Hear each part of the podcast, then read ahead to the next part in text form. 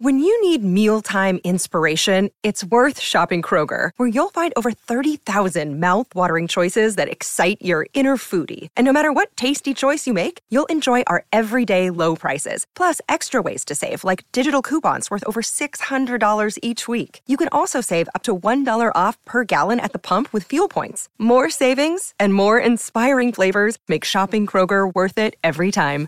Kroger, fresh for everyone. Fuel restrictions apply. Welcome to the New Books Network.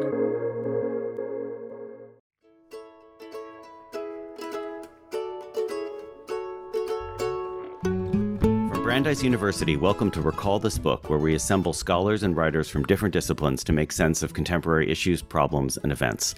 I'm one of your usual hosts, John Plotz. Um, so today's topic is a brilliant new book arguing that modern literary study remains anxious about the century old professionalism that betrays the discipline's relation to its amateur precursor, criticism. That book's subtle genealogy of what it means to be bound by a discipline or to have a vocation, which is quite different from having a salary or what Joseph Conrad called two good addresses. It has immense implications, I think, for how we think about and value humanistic pedagogy and how we understand the function of interpretation, understanding, and delight. Those are all topics I hope we come back to in making sense of literary works as both monuments and documents. The book is Professing Criticism Essays on the Organization of Literary Study, 2022, from Chicago. And its author, I'm happy to say, is with us today, John Guillory of the New York University English Department, award winning teacher and scholar, author of uh, numberless influential articles and books that include Poetic Authority, Spenser, Milton, and Literary History, Columbia 1983, and The Field Transforming Cultural Capital, The Problem of Literary Canon Forma- Formation, which was recently re reissued to mark the end of its third decade as a profound influence on how we understand the sociology, not just of literary studies, but of the academy generally. So, John, welcome to Recall This Book. Uh, thank you, John, for inviting me. Uh, it's a great pleasure. Uh, and uh, I'm happy to say that John did not come alone. I'm honored that today's professing criticism conversation also includes one of my favorite critical professors, uh, Nick Dames. Hi, Nick. Um, Hi, John. I'm, I'm happy to be the token non John in this uh, conversation, I guess, right? Uh, yeah, that's true. Well, um, we're all here uh, gazing at one another through the smoke today um, on the eastern seaboard, and uh, you can just call out John, and you'll be right. um, so I should say that Nick is the co-editor of the wonderful journal Public Books. He's professor of humanities at Columbia and the author of such prize-winning books himself as Amnesiac Selves, Oxford 2001, and The Physiology of the Novel, Oxford 2007, as well as hot off the presses a fantastic new book that I recently devoured called The Chapter, a segmented history from antiquity to the 21st century. That's Princeton 2023. So I should say my guests today are both brilliant excavators of questions that may seem arcane and in fact actually frequently are arcane before their excavation but that reveal themselves as pressing everyday problems. And so thank you both so much for being here today uh, and so, so John, the, the usual recall this book format with a new book under discussion is to invite the author, if he or she chooses, to start by laying out what strikes you as the key questions or key claims of the book. So the basic idea of the book is uh, is implied in the title, professing criticism. Uh, what I wanted to show ultimately uh, was that this that, that, that, there was something odd, something anomalous about this uh, discipline of criticism, of literary criticism, uh, and that the idea of professing criticism uh, is in some ways a contradiction. Uh, that if we look at the longer history of the study of literature, going back to antiquity, where the study of literature uh, meant actually the study of all forms of writing that had any value whatsoever uh, in, in the perception of, of readers uh, in antiquity. Um, if you look at that long history, uh, it's only at the very, very end of it uh, in the 20th century that we uh, get something uh, that is uh, professional that can be called uh, criticism that has to do specifically with the judgment of of literary works and and then following shortly on that in the early 20th century the interpretation of literary works. So there are lots of ways in which in which uh, uh, writing and in the larger sense and literature in much more delimited sense, as I describe it, ha- has been treated over those two millennia. but I was interested in the book in exploring the the ultimate and very uh, difficult and, and, maybe even intractable consequences of this uh, dual history in which we have uh, forms of literary study that are not disciplinar- disciplinarized, uh, not professionalized, uh, and in, in, in which we have uh, um, a form of engagement with literature, namely something called criticism that emerged in, in the 17th century that had, first of all, mainly to do with judging works of literature, but which was taken up in uh, uh, the period between the wars um, in the university uh, and sub- submitted to all of the uh, uh, um, procedures and and uh, rituals of professionalization, and in in in consequence of that became a discipline where it had never been a discipline before. Um, so uh, professing criticism is a is a kind of contradiction and maybe even an impossibility. Um, I, would like to hope that it's not that it's just an innovation historically, uh, but uh, there are aspects of it uh, of the of that that uh, internal division between the long history of the professional disciplinary literary study and its, uh, its disciplinary professional form that continue to trouble us. and and the book is really an attempt to engage repeatedly and from different angles and in, uh, in relation to different areas of the discipline with that uh, that tension, contradiction, uh, impossibility of professing uh, criticism. I'd love to pick up a, a, a, dyad that you mentioned there, which I was looking at in the last chapter of the book, which is that between um, interpretation and judgment. Uh, you have a lot of interesting things to say about the um, I don't know, professional prestige or importance of interpretation. So, like on page 396, you say, we, I guess, meaning we scholars, do not like to acknowledge that literary artifacts do not need to be interpreted. Um, so, right, right. Yeah. Could, can you say more about that, about the distinction between interpretation and judgment or interpretation and understanding? Because that seems like one of the really fascinating moves in the book or fascinating discussions in the book. Right. Um, so yeah, interpretation um, is is a relation to text that um, we can consider to be very old. In fact, aboriginal. Um, we're we're always engaged uh, with texts and particularly uh, complex texts with an effort to understand them, um, and and that often requires a complicated procedure that comes to be known as interpretation. And interpretation has its own history. Uh, but criticism in its origins was not uh, a, a, a, a, procedure of interpretation.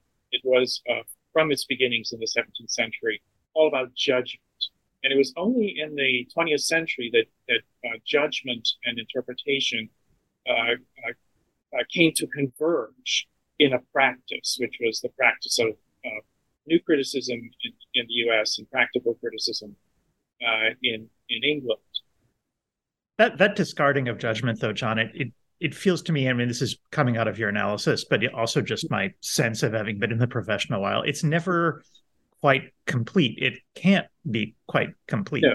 right? It, it it becomes the kind of shadow activity or the the the secret of the discipline. And i i i, I guess i'm sort of wondering if you you do think I, I assume that there are costs to this to the yeah. severance from yeah. judgment and the fact that that is something that's not I mean, maybe maybe that's changing, and I think that's part of your analysis. Is it might be changing at the moment, but it's it's not professionally respectable, but inevitable, right?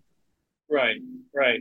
I do think that there are costs. Uh, there have been costs for us, and and one of the costs, and, and a number of people are pointing this out now because we're in a in a renaissance uh, of of judgment uh, in the discipline uh, it's becoming uh, an activity because again that people are, are trying to uh, uh to perform and also to make uh, uh, sophisticated.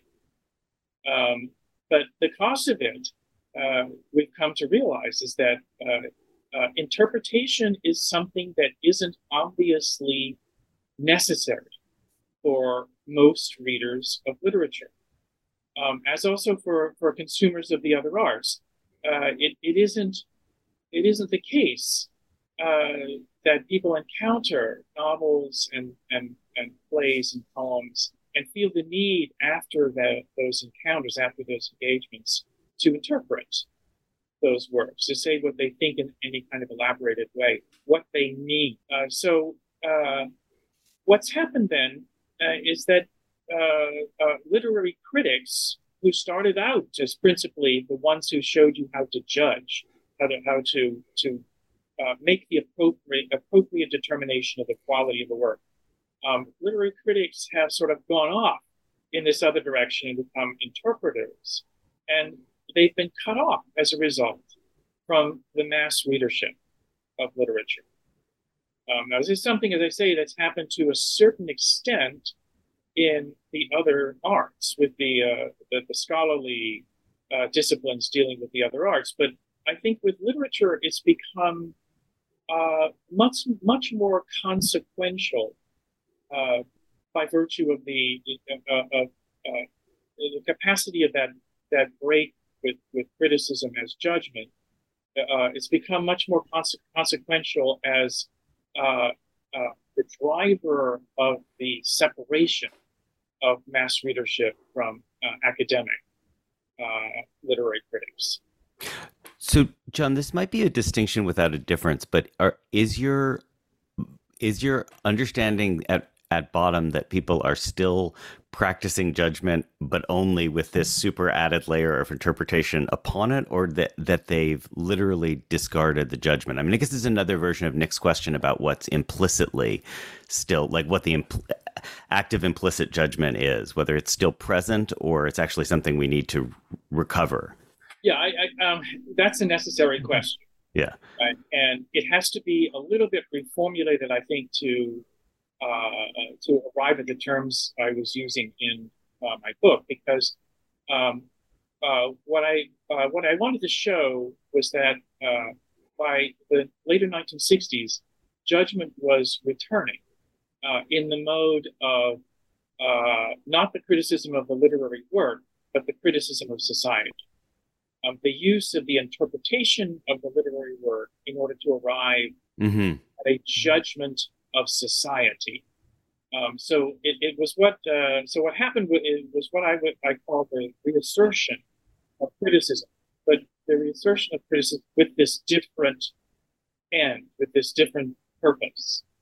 Uh, so uh, uh, uh some of that judgment sort of redounded back on literary works so that it, it was possible for uh, a number of scholars um, to, to judge the, the, literary works themselves uh, as, uh, as morally and politically objectionable. Uh, and, and to feel that this had to be pointed out in, in literary work, in the interpretation of literary works, that the interpretation put, put to the service of, of judging in some ways adversely literary works, and that's and that's presented us with this with this perennial problem of um, when we do talk about literary works in the context of a criticism of society, um, uh, uh, what do we want to say about the, the value of literary works themselves in that context? Is the is the value of the literary work uh, uh its capacity to disclose uh, aspects of society that, that need to be uh, judged adversely, or is it is the value of the literary work um, its its transcendence uh, uh, of, those, of those conditions in society that need to be need to be uh, um, pointed out, condemned, and, and ultimately um, ameliorated? I, I feel like John, this the way you present it in your book, it's as if the this question of judgment and its place becomes also tied into a kind of social psychology of what a literature professor is, right? And or even more a, a kind of I don't know deep psychology of what a, of what. A, and but I'm not. I don't know if I have a, quite a handle on I mean, even with myself, I don't know if I have quite a handle on what that uh, what that looks like. Is it that we repress judgment? Um, we are aware of making judgments, implicit and explicit, all the time, but we but they're not spoken. Um, they're in bad taste, or they're uh, you know, it's it's something that's professionally unwise. Reviewers have never lost this uh, capacity to make judgments of contemporary work. And of, course, and of course, that's what criticism was originally. In the 18th century, when people were writing criticism, they were writing criticism about contemporary work. They, uh, the assumption always was that if it was if it was uh, ancient, it was good. Um, so uh, what um, the problem that we have, I think, is that it's very difficult for us to uh, distinguish between what we do when we judge now uh, because it's something that we're wanting to do more and more of. Um, and it's part of that whole movement app that we spoke of, uh, Nick, uh, last time, the lateral movement of, uh, of, of, uh, of, those who are trained in literary study in the academy um, out into the internet where um, the activity is much closer to reviewing. Um, but it's not exactly reviewing. I think it's it's something that is that mixes some aspects of scholarship with aspects of reviewing. Uh, and I don't think that a that a uh, a paradigm has especially gel yet. Um, but I do think that's a, an interesting new phenomenon because uh, prior to this, these these two things have just pulled apart. Uh, reviewing is where judgment takes place, and it's with reference to contemporary work scholarship um, uh, it, it is where interpretation takes place. And it can be contemporary and also historical, but uh, it doesn't necessarily involve judgment of the work itself. It, it, it involves rather judgment in the, um, in the transferred sense of uh, judgment of society, the critique of, of society. That's where we went. That's where we went but we're I think we're trying to recover at the present time in these in these internet sites and these uh, uh, and these journals like N plus one um, a capacity to straddle the, the scholarly and the and the uh, uh and the critical proper domain um, in such a way as to sophisticate uh, um, the practice that that uh, um, we recognize as reviewing um, and also to bring that practice the, your, back your essay into on monuments and documents is something we will find really, really helpful to think about. And I, I bring it up because mm-hmm. the thing that is, mm-hmm. at least from where I sit, not being a creative writer, being on the professional critical side of things, the thing that seems missing um, would be most immediately missing would be any investment in history, any investment in the history of forms, the history of national literary traditions. Um, and what we are, it seems like we're confronting a situation where we're not sure what the value of that historical purview is anymore. That's constantly being called into question. So it felt to me like you were trying to offer at multiple points yeah, in the book, but yeah. particularly in, in that essay, a, a way of thinking about the value of history that would be usable for us now and not embarrass us with its naivete mm-hmm. or uh, make us feel more conservative than we want to feel, something like that. Mm-hmm. I don't know, John. You, I know you, you, John right. Plotz. You, you, you, right. you, you, uh, you know, I, I don't know if you got the same thing out of that portion of the book as I did, but it was a, it was like a, I felt like a set of tools. Oh, I can I can use the distinction between monument and document to think about what I want, how I would defend the value of history, and what I do. For sure, but uh, but also, uh, so John, so so Nick, you've given the um, uh, the uh, sort of positive spin on the power of that chapter is helping us think about like the recoverability of history. But I also appreciate, John, in that chapter that you kind of you know that you want to say that there's a rift here between monumentality and documentality which is not going to be easily resolved it's not as if we can right. we can plump for well let's just go all in for documentality it's more like we have to keep right. in mind i think at one point you talk about potentially infinite documentality and finite monumentality like that we that we can appreciate and experience artworks in their for their delight capacity for delight capacity for raising understanding. And, and that coexists with the capacity to document and contextualize and you know excavate. Right. Yeah yeah. I when I first came upon this uh, distinction in Panofsky, um, I thought it was a, a brilliant insight uh, and explained a lot of things to me. But I, I also sort of guessed that when I would work this up into uh, a kind of contemporary presentation of the humanities uh, and an attempt to shift the emphasis of of humanities discourse from assertions of the value of the humanities, the, the mission of the humanities, to the object of the humanities. Um, that it was going to be problematic to have this double concept um, because a document is not monument, monument is not document, but everything that we study in the humanities is both monument and document. So, uh, or potentially, potentially monument yeah. uh, and, uh, and document. And uh, I, I wondered, and of course, in, you know, my my worries were confirmed, as my worries always are, uh, that this was just going to be difficult to assimilate, uh, and, and, particularly the language. Um, monument has become kind of a, a, a, a disgraced concept or a concept in which the disgrace uh, of figures from the past uh, is literally embodied. So, uh, um, mm-hmm. you know, I, I, I worried that the uh, that uh, great works of literature, art, music, whatever, would drift into association or even identification with uh, um, monuments uh, like the the monument of, of, Cecil Rhodes, which was the you know in South Africa that was the initial object of uh, of, uh, of opprobrium um, in the Rhodes Must Fall movement, which then which then you know had a lot of uh, uh, consequences down the line for us up to and including um, the Confederate monuments that that have been uh, knocked down uh, all over the South and, and, elsewhere, even in the South. Uh, those monuments should never have been put up in the first place.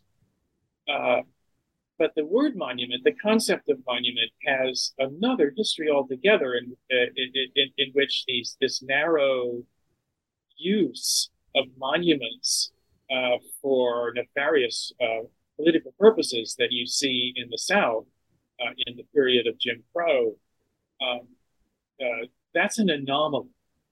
Uh, if you think about the other contexts, like the context of the, of the quote unquote monuments men who saved all of that wonderful art from the Nazis uh, during World War II, um, that's the concept of monument that Panofsky was working with. Um, this is, you know, con- this is the concept of Yeats, monuments of an aging intellect. Um, so it, there, uh, there was for Panofsky a way of um, taking these two uh, data. You know, you, you, you, you're working always as a humanities scholar with objects that you value in some way, um, not not because they're intrinsically good, but because they're intrinsically memorable, um, because they constitute our history. Um, and then you have all of the stuff that we bring around those those monuments, those objects of memorialization, and use in order to gain insight into those monuments. So you need you need both. And he saw brilliantly that the that the objects of humanities scholars um, shifted around constantly, such that the the same object that that in one context was a document functioning as a document could function as a monument in another context. So uh, I thought that was extremely useful. I, I don't think that, that people have taken up on this essay yet. Um, it's a, uh, uh, um, there is the problem with the monuments uh, monuments concept, um, but I think the theoretical problem that lies behind that is the one that you're you were pointing to, um, uh, Nick, and I think uh, John as well. That the um, when we when we um, uh, look at these objects over the long term, what are we looking at really? Uh, um, history seems very central, uh, and yet not exclusively uh, history in the sense of past time. Uh, and and this is a, a, a, a uh, Michael, this was Michael Bérubé's trouble in his review of, uh, of professing criticism with this particular chapter. Uh, what he saw as the reduction of humanities to history, uh, and, and, you can see that in Panofsky maybe. But I think that I think a better conception, at least I hope, was the one that I came up with a long time, um, in which uh, um, you have past present, and future.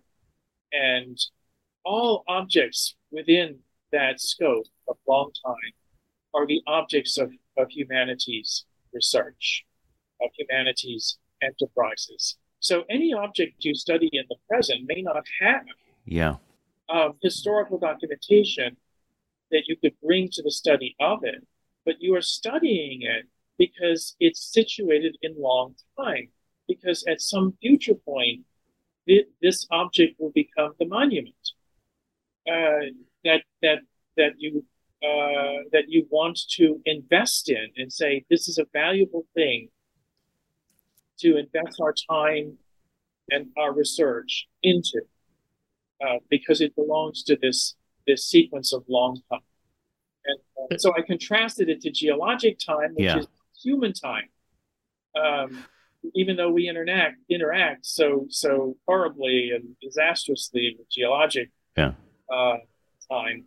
Uh, I, I actually yeah go ahead sorry no I, I wish we had time if if this conversation could be a series of loops this would actually be a wonderful time to return back to judgment and to mm-hmm. think about the the concept of judgment in the terms that you're describing, John, which it's always about the the general or the universal concept intersecting with a particular. Like, I mean, I'm really remembering this from Arendt's account of Arendt's account of judgment in her response to Kant. But that notion that you know, when we say judgment, we're not really talking about a um, Empyrean view from above for all time. We're talking about how does this particular instance you know usefully relate. To you know what what general categories do we need to bring to bear on this one object? So right, the right. the account you're offering here of of the aesthetic is helping us think about the the one by oneness of our our right. active judgment.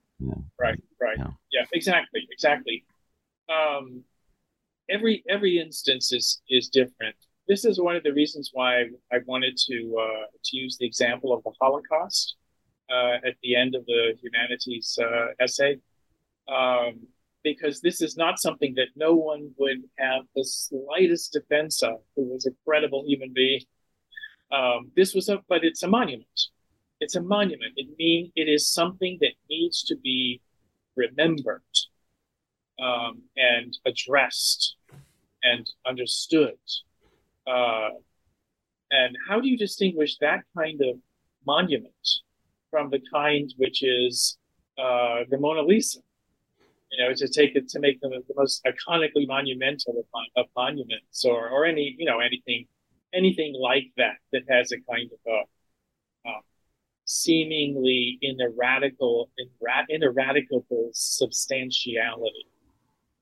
Uh, so if you see what I mean, so so the the judgment uh, judgment uh, uh, can occupy this this um, uh, spectrum from the the strongest possible affirmation of the value of, of a monument, of preserving it, to the strongest possible disapprobation, which at the same time uh, posits the necessity of memorialization. We cannot forget the Holocaust, but are not forgetting the Holocaust um, is different from our not forgetting a monument like the Mona Lisa or, or King Lear um, or, or Joyce's Ulysses or you know any number of the cultural monuments that we that we judge uh, uh, positively.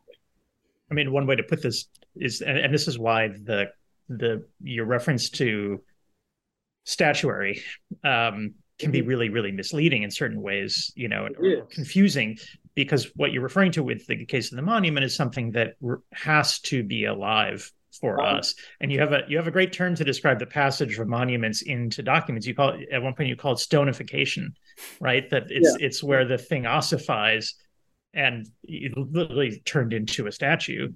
And that's the moment where it ceases to live um inevitable right i mean inevitable so there's a pygmalion aspect to this, this, this distinction i um, suppose um, yeah, yeah it becomes yeah. forgettable yeah, yeah. Doesn't, does, doesn't George Eliot have a line about the thin music of Samuel Daniels? You know that we can no longer if the music isn't thick for us anymore, it's just thin. So right, yeah. right, um, right, right. I, you know, just a sidebar. I was I, I was very I've been very interested in those kinds of monuments that um, lose meaning for people by virtue of, uh, of stonification. Yeah. Um, and uh, songs that you hear too often, you know, Pachelbel's canon has always been the the uh, prime instance for me. And musicians hate it, uh, having to play it uh, because they've had to do it too often, and yet it, uh, it's unmistakably a wonderful piece of music. But it can it can be subject to stonification if it's if if the if the process of memorialization is not done right. Hmm. So what? I wish we had time to continue this, but I actually think this is probably a great moment to turn to the final section of our conversation, which is what we call recallable books, where um, I invite you, maybe Nick, I'll invite you first since you have a different name, um, to name an older book um, that those who enjoyed this conversation might also enjoy reading. So yeah, and I, I mean, I, I, thought about this, John, and I, I thought, what would be a what would be an older book that is appropriate for the context of the discussion we're just having, and and um, I, I suspect I don't know if this counts as uh, one that really needs recalling or not, but the one that comes to mind for me is um, Cather's The Professor's House, oh, wow. which for me is still the I mean, the the still is the best treatment of what it means to be in the career of teaching something like literature. Um, and and and one that I mean, contrary to a lot of other uh, books that take this up, it's not comic, nor is it suffused with self pity. And it's the which I and it's the self pity now that tends to get, I think, uh, a lot of attention and there are there are books like that out there. So I I, I you know it, it is now not to say that it's entirely about the thematics of what it means to be a professor of literature, but but but that is one of its subjects, and it does so in a way that I think n- nothing else I know does. That's great. Well, so so John, in order to give you the last word, I'm actually going to piggyback on Nick's because I was going to recommend Pictures from an Institution, which is in uh, it's the comic. It's in fact it's subtitled yeah. as a comedy. Um, so it, it is, but it's also an attempt to kind of think about the um, you know the the lived experience. Elaine Hadley talks about living liberalism. I guess it's like living living professordom or something. You know what it means to be on a campus and to be you know teaching literature, trying to make literature, and uh, yeah, it's it it is suffused with the kind of gentleness that I completely agree with you. The Cather Professor's House is a is a greater work um, if it comes to judgment, and yet there's something so um, you know like delight delightful yeah. about the the yeah. tone of Pictures yeah. from an Institution. So over to you, John. Right, I I wasn't thinking of a work of literature. Uh, uh, I wasn't taking the directive uh, as as uh, uh, pointing me necessarily to a work of literature literature. So I'd have to I'd have to think about that. Uh, um, you should take the directive anyway. No, like yes. if you were thinking, yeah, that's yeah, uh, yeah.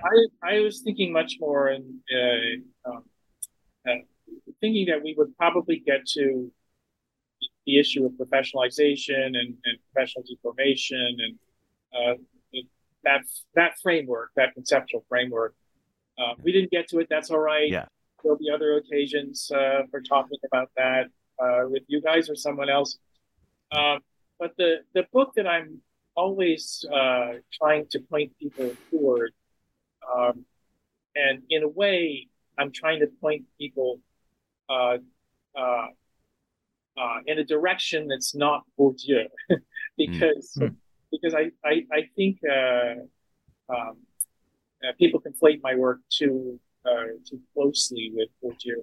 Actually, I have pretty significant differences from Bourdieu, but the uh, the closely related work, which is yet I think very different from, from Bourdieu, that people tend not to read is Alvin Gouldner's work, The Future of Intellectuals and the Rise of the New Class. Hmm.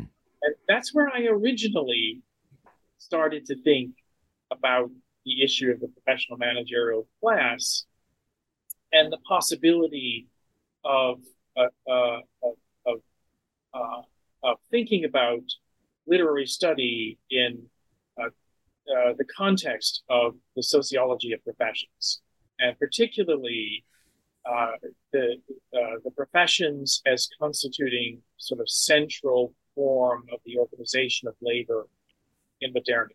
Uh, and this is uh, something that I think Bourdieu does really, Bourdieu, sorry, that uh, Alvin Gouldner does in a way that's very different from Bourdieu. Um, the same concept, cultural capital, he uses the same concept throughout his uh, little book, and it's just a brilliantly suggestive book.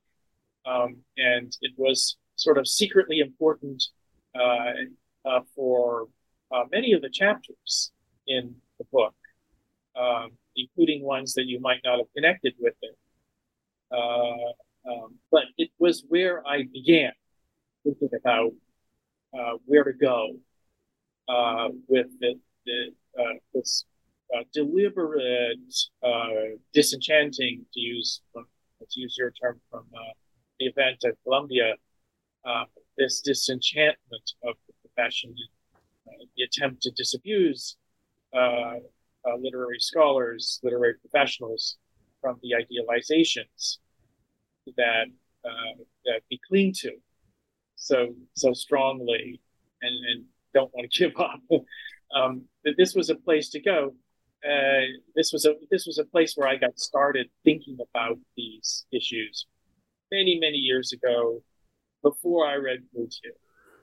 Uh, so I just feel that I owe to this sociologist of the, of the uh, 50s, 60s, 70s a huge debt that I've never been able to acknowledge because uh, he's been so overshadowed by Bourdieu. Um, well, that's great. I, I look forward to reading the book. I haven't read it. Um, that's wonderful. Uh, and we'll put up links to all of those books as well as to other things uh, referenced um, in the conversation in the show notes. Um, so, John and Nick, this peripatetic conversation has really been a great pleasure. Thank you both so much. Thank and, you. Thank you. Yeah. Thank you, John. And the the same Johns. thanks the yes, the same thanks. So all of you out there listening, whether your name is John or not, the same thanks go to you listening at home. And if you are enjoy if you're enjoying this conversation, please do check out the Recall This Book archives on our website.